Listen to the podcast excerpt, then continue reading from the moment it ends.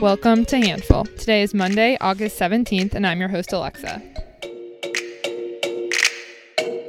I have one question for you. What are you wearing? Not in a weird way, but I suppose there's not really a not weird way to ask someone what they're wearing. Okay, forget it. My point is, what is the clothes that you're wearing made of? I'm wearing a Comfort Colors t shirt, as I do most days of quarantine, and it's 100% cotton. Stay with me here.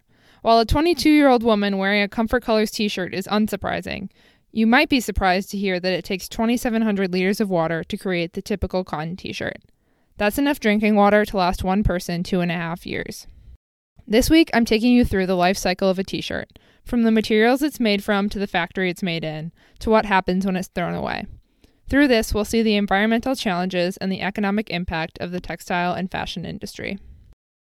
The fact that it takes 2,700 liters of water to create one cotton t shirt is a problem because of the lack of fresh water available for all life on Earth to survive.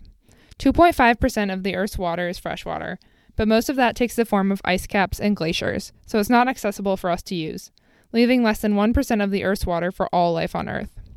In a world where 844 million people lack access to clean water, how we use fresh water is critical.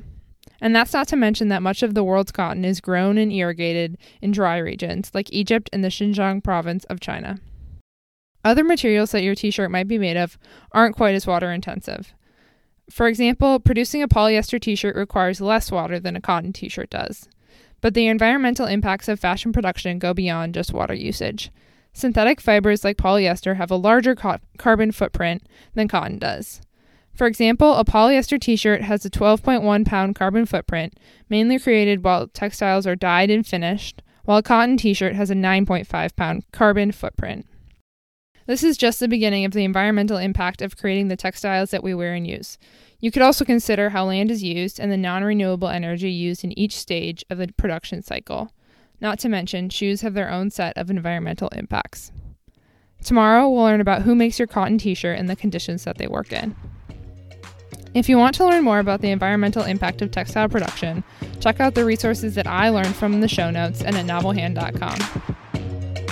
And that's the end of today's Handful. If you like what you're hearing, give us a five star rating.